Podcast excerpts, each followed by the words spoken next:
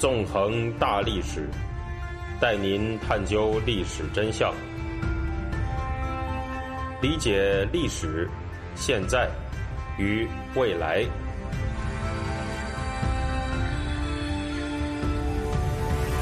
大家好，欢迎大家收听纵横大历史，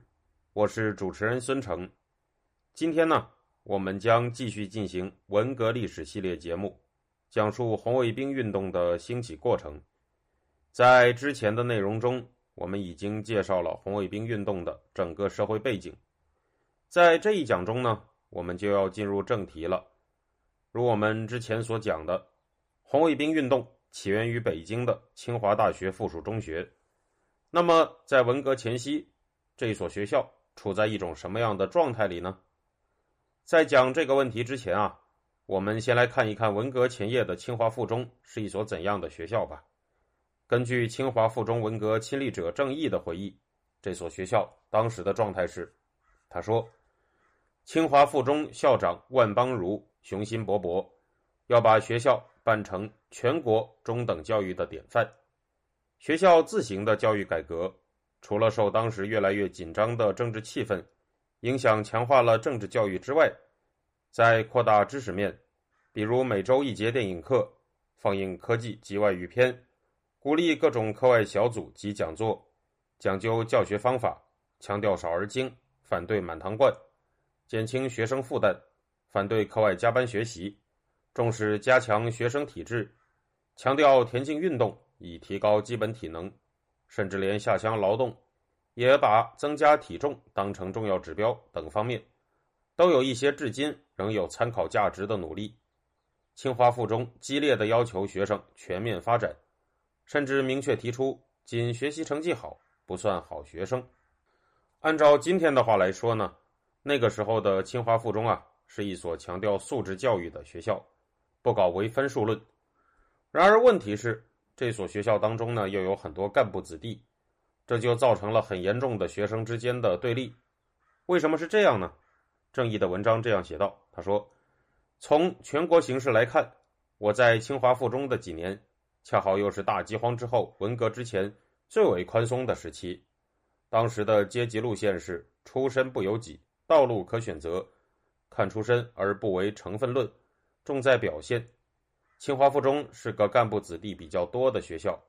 出身不好的同学把那重在表现四字如水中稻草一般死死抓住不放。虽然教育为无产阶级政治服务，教育与生产劳动相结合的教育方针已经在大力贯彻，但从学校本身的社会职能出发，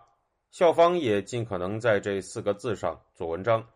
以期提高教学水平，并避免在学生中引起激烈的分化和斗争。事实上呢，在那个年代，所谓出身不好的学生，由于家庭往往有较好的读书和学习传统，因此成绩优良，在素质教育方面表现优异的人是相当多的。干部子弟和他们相比，比较缺乏这种优势。因此，校方尽管在想尽办法避免学生的分裂，但实际上并没有能阻止他们。郑毅把这种状态形容成是走钢丝绳。他说道，校方这种走钢丝绳的策略，在越来越紧的政治气氛里终于失去了平衡，其标志就是发生在我们高631班的楼熊打架事件。导致四中学校领导垮台的原因，就是没有保护好干部子弟，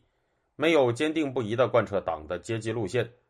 校领导一得知是平民出身的子弟打了干部子弟，大为震惊，连夜重新处理，生怕这帮干部子弟通了天，步四中后尘，闹了个全军覆没。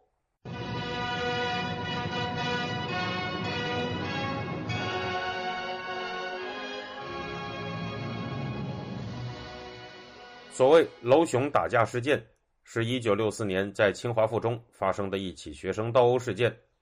当时呢，这所学校的学生，中国驻古巴大使熊向晖的儿子熊刚，以及该校的平民学生楼奇两个人发生了斗殴。而在事后，校长万邦如则明显偏袒干部子弟，表示楼奇的打架行为是一种名叫打干部子弟的阶级斗争行为。校方的这种上纲上线的做法，激起了学校平民子弟的愤怒。结果学校里面贴满了观点对立的大字报，学生们因为这件事情互相辩论，分成了尖锐对立的两派。就在同一年里呢，清华附中又发生了另外一件事情。根据当事人的回忆，这件事的情况是这样的：中国公安部副部长王仲芳的儿子王明，因为平时呢纪律散漫，在加入共青团的问题上遇到了困难，团支部多次讨论没有通过他的入团申请。这时候呢，王明就扬言要向共青团中央写告状信，控诉清华附中的领导不执行阶级路线。这把学校领导吓得马上跑来安慰他，并责令团支部立即发展王明入团，而且入团后呢，还立即就让王明担任团委的干部。从以上的打架事件还有王明事件呢，可以看出来，当时的清华附中校方对中共干部子弟有着非常特殊的照顾，而这样一种对干部子弟特权的伸张，在这之后更是发展到了登峰造极的地步。1966年5月，也就是文革爆发的那一个月，清华附中校方呢要发展一位学习成绩很好的学生加入共青团，而这个学生的家庭出身呢是高级知识分子。在那个时候强调阶级斗争的大环境下，高级知识分子多半被认为是资产阶级反动权威。虽然说呢这个学生的家庭出身不是黑五类，但也不是红五类。不过在干部子弟们看来呢，尽管这个学生并不是黑五类，但这个学生的出身依然是显得所谓太反动了。当时呢，学校里的高干子弟们，他们的想法是这样的，就是共青团呢应该是纯粹红色的团体，要保证这个团体的纯粹红色，必须保证共青团员来自于红五类的红色家庭出身。如果让其他类别出身的人混入共青团，这个组织就会变颜色。不过以上的这些想法实际上还是高干子弟学生们不满的表层原因。他们的不满呢还有一层深层原因是这样的，就是呢这些高干子弟对学校的不满，一方面是来自思想上，他们认为老师对那些非红色家庭出身的学生过于偏爱，是丧失了阶级立场，是修正主义的表现。另一方面，高干子弟的不满呢还有来自现实的利益，因为学校重用平民子弟占了他们的位置，夺了他们的风头。更重要的是，平民家庭出身的学生的学习成绩普遍比较好，他们在高考的时候呢分数比较高，这就挤掉了很多高干子女进大学的机会。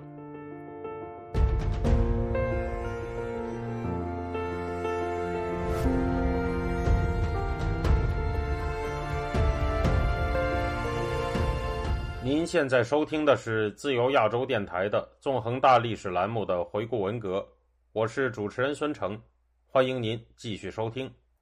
那么为什么当时的学校依然会有重用平民子弟的现象呢？实际上，尽管当时学校的政策已经是对干部子弟非常之照顾的了，但是在学校老师的心目中，那些骄傲跋扈的干部子弟并不招人喜欢。所以老师们尽管表面上不敢得罪他们，但在具体的问题上呢，还是尽可能的照顾那些表现好而出身一般的学生。比如说在加入共青团的问题上，他们挡不住表现不好的干部子弟加入共青团，于是呢就注重发展出身不够好但表现好的平民子弟入团。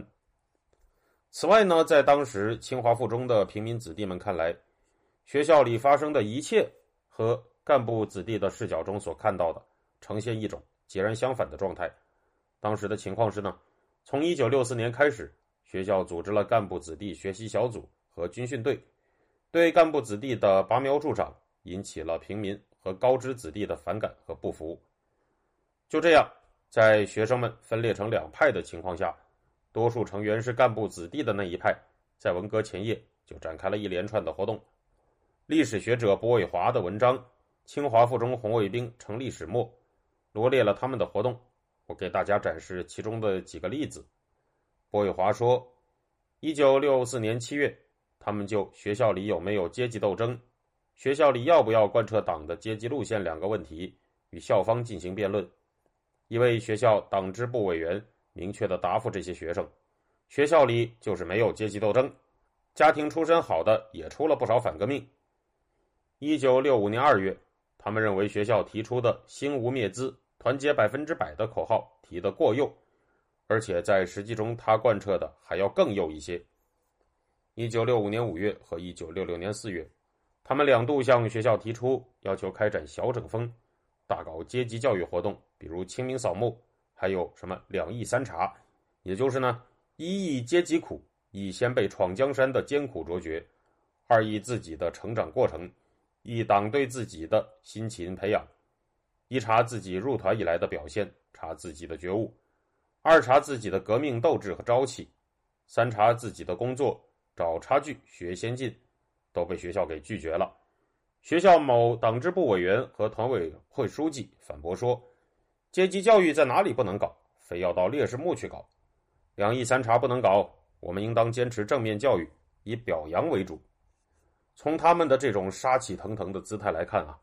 他们看上去虽然是在反对校方的权威，但是实际上呢，却是在诉诸一种更为恐怖的集权力量，追求一种更为集权恐怖的校园氛围。试图息事宁人的校方啊，不太希望他们在学校里挑起激烈的冲突和斗争，而他们则是希望在学校里面尽可能的挑起更激烈的斗争，搞更为严苛的审查体制。他们的这些行为呢，固然是包装在疯狂的毛主义理念和口号之下的，但实际上如果按照我之前所梳理出来的那种脉络来看的话，他们其实啊，就是在试图把干部子弟们所拥有的特权变得更多更大。可以说呢，他们一方面啊，是确实接受到了非常严重的政治洗脑，而另一方面在被洗脑的同时呢，他们的行为实际上也遵循着人类行为的一些基本原则，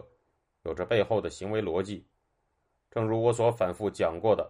在看文革历史的时候，我们是不能用简单的大家都疯了来解释那时候人们的疯狂行为的。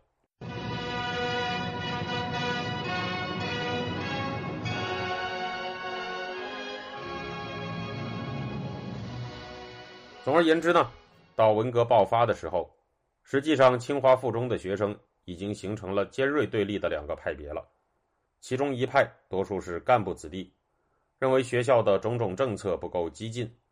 希望在学校里建立起一套更为集权、更为激进的体制，